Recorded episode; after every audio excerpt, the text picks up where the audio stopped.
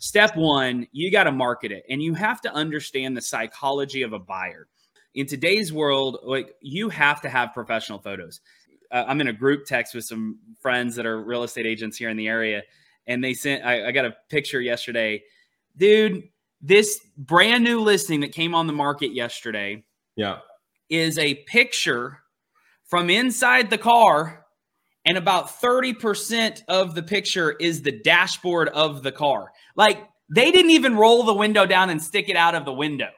Yeah. And that's the primary photo, right? So like what what what am I buying? You know, like anyway, it drives me nuts. So pay, you know, a professional photographer, professional photographs will help the house sell faster and uh, net you more money in the end.